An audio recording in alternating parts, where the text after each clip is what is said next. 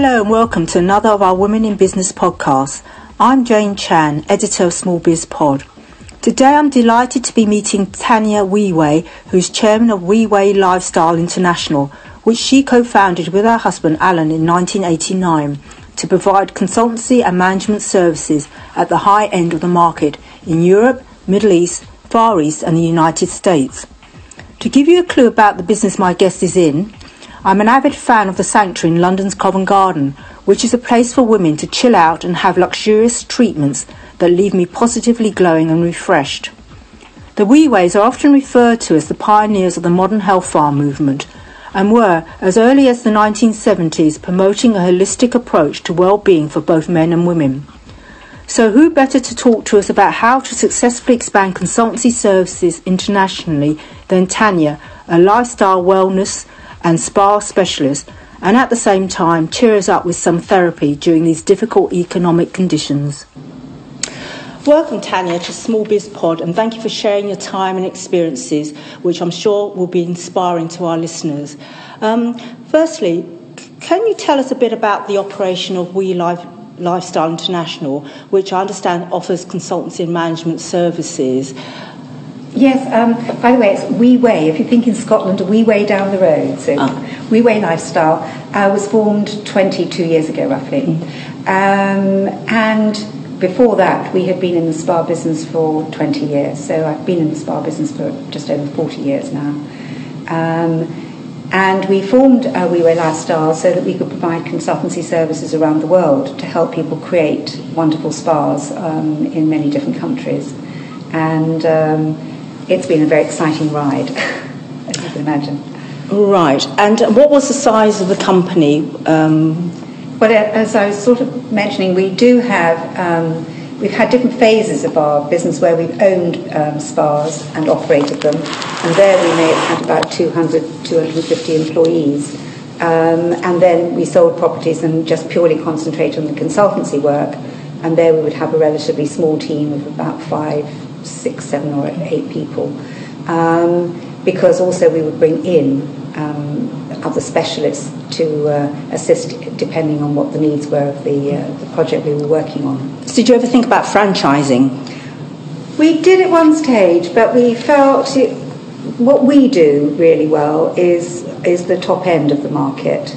And um, I think it's quite difficult franchising to keep the quality, the control, the, the standards, the vision, and, the, and because it needs to be quite dynamic and always moving forward. You can't just do your manual and say this is it. Um, it's very much a living, um, breathing, throbbing business, really. And uh, so we then decided that wasn't for us, the franchising. You were often referred to as the pioneers of the modern health farm movement when in the 1970s you were promoting a holistic approach to well-being and you were encouraging men and women into health and teaching and treating and demonstrating how health can be fun and uh, long before this became a vogue. Since then there have been many imitators and competitors. So how have you adjusted your marketing techniques and spend to stay on top of the game?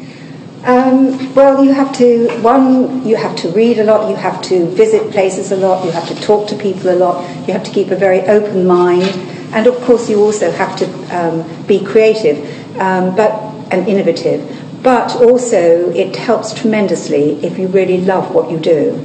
Because um, I remember somebody telling me once to be really successful in business, you needed VPA, and it stands for vision, passion, and action. And some people have one or even two of those three, but a lot of people don't have all three of them. When you can put the three of those together, then it's incredibly powerful. Some people are great visionaries. They have lots of wonderful ideas, they dream beautiful dreams, but they don't make it happen, they don't action it. Um, some people actually um, rush around doing lots of action, but they don't stand back and see the bigger picture.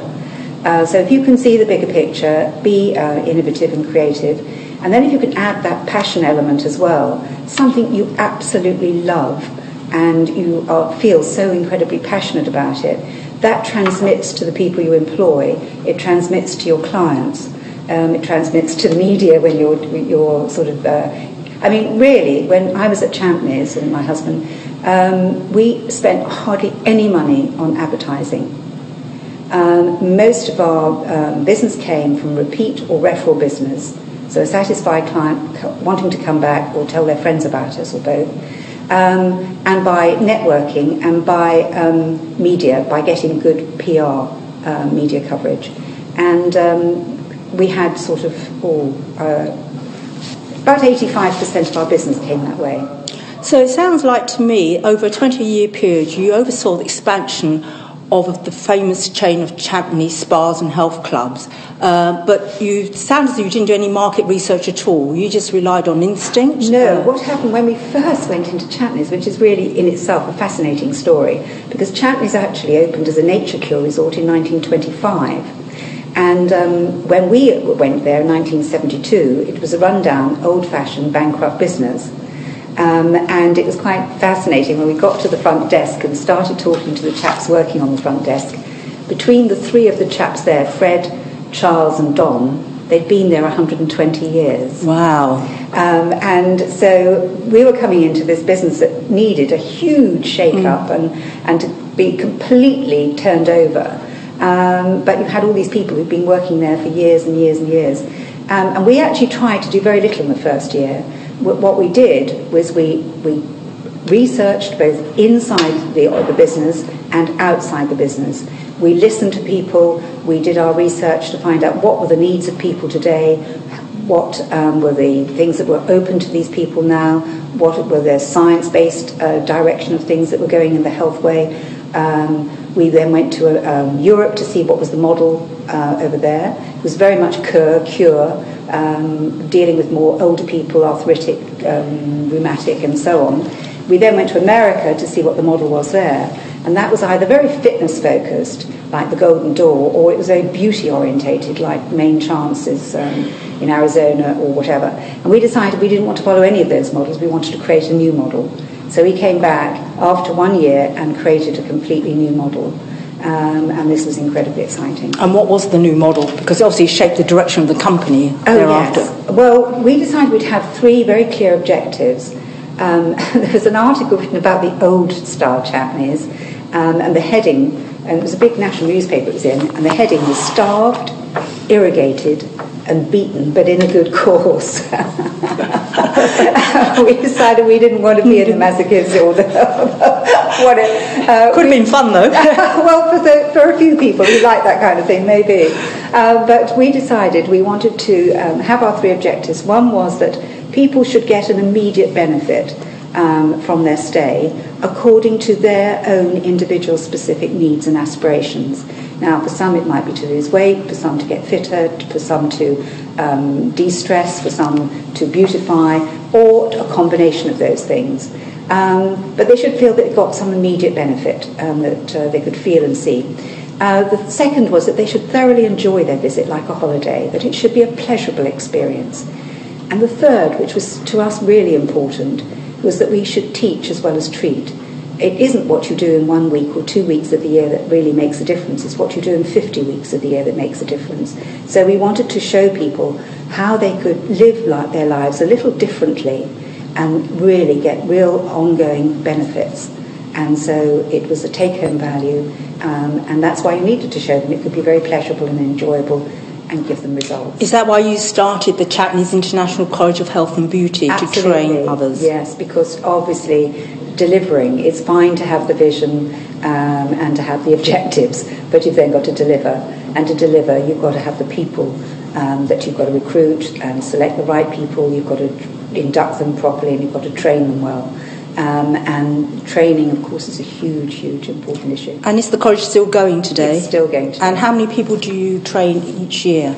Uh, well, I'm not uh, involved in um, the ownership of Champneys anymore, so I don't actually um, couldn't tell you exactly. We had about 40 students, uh, which took a year's courses and very high qualification of CIDESCO. And when you um, started the consultancy and management services company, uh, you have a very long list of famous clients such as Unilever, Shangri-La Hotels and Resorts, the Oberoi Group, and Starwood. Um, so, how did you get those clients, and did you have a clear growth plan to target these hotels? Um, well, yes and yes and no. Um, we got a lot of these clients through word of mouth because we were leaders in our field of what we were doing, and so we had gained a, um, a, a very good reputation, um, and so people sought us out, which was a very nice position to be in. Um, but we did uh, realised pretty quickly that um, one of the big opportunities was actually to um, create spas for the big hotel groups um, because we could see this was a great growth opportunity. Um, you probably realise that currently the climate's very difficult for many small businesses. Did you ever have problems getting credit and financing when you first started out, or did you not need any? Financing? Well, um, when we started our consultancy uh, company, um, we didn't. Um, we had got a bit of money um, and we, um, we didn't have to go for financing. But of course, when we bought um, Champneys back, then we of course needed financing. And uh, also when we bought the Sanctuary. So there we were needing to borrow. I assume it was easier in those times. Uh, well, nothing is ever easy, and I have to say, I mean, doing deals was something was not my. Alan enjoyed that part of it, but it wasn't my thing. Um, and you could go into one meeting at sort of um, nine o'clock in the morning and come out at six o'clock the next morning, mm-hmm. and it was really very wearing trying to get the money. In. We should say Alan uh, is was our, is our husband who co-founded the company with Tanya. So, where does this now leave you, Tanya? You've said you're, you're going in a new direction because things always evolve and there are opportunities. So, yes, um, I mean, what are you up to now? One of the things that I found is that um, obviously not having my wonderful darling Alan anymore because he passed away nearly four years ago, that created a new dynamic. Um, plus, of course, the economy at the moment is incredibly difficult and in a lot of countries around the world. Um, and also, um, the climate has changed in the spa consultancy business. One, because there is a lot, there are a lot more consultants have started up now, um, and a lot of our projects have been uh, in the Far East and so forth. But it doesn't make sense for people to employ me necessarily and my team to go with all the expenses that are involved in the travel over there, where they can actually find a consultant that's in the in the region. Um, so that is another thing that makes it more difficult. Also, um, a lot of the big hotel groups now have in-house spa teams because they've now got a lot of spas in their, their, their operations. Um, so I'm going more into the design element now of it, uh, more into the interiors and, and the, the design and concept side. And I have some very good people that I'm working with on that. So that's one. That's why I've now downsized in terms of my own team um, so I don't have the mouths to feed. I have associates now, and um, that's been wonderful because you is working with a new dynamic of people. It's very energizing. Uh, you can find people with other contacts and so forth, and also bringing very very specific, great expertise to, to be very pertinent to what you need in the business. What I love so much about hearing your story, Tanya, is the way you've evolved and adapted to the situation you find yourself in, both on a personal level but on a business level as well. And it's been really fascinating listening to what you've said about how you've grown from very small business to a multi international business, and now you're going into a different in a different direction, adapting to the market conditions. Um, finally any advice you can give to our listeners on how to maintain a good level of well-being and take the stress out of running a business nowadays? Oh, that is so important. Um, I mean, you do need to focus on your business, you do need to work hard, um, but you also need to have a balance in your life. Because if you don't, you will dry up and you won't actually be so creative, you won't um, achieve so much in your business. And you've got to be very careful not to um, confuse uh, being busy uh, with being effective. Um, and so it is important to have time out of the office, etc. Um, it's important to get some quality sleep. It's important to eat properly. It's important to take some exercise. Personally, I like to exercise in the nature um, rather than in a gym, but we, we, we, all need to find our own way. Um, it is important to actually also develop your sense of humour um, because if you can laugh at things, That takes the stress out of a lot of things. It makes life a lot more pleasurable. Uh, relationships are important. Nurture your relationships because they're wonderful things. Um, they feed back to you um, so much of what you give out to them. On that note, Tanya, thank you very much for sharing some of your thoughts with us, your business experience, and inspiring us to achieve more. Um, I wish you well, and my apologies for mispronouncing Wee Way. Uh, but on that note, I'm sure we'll learn a lot from your advice that you've given us to run, take the stress out of our business. Thank you very much indeed. Thank you.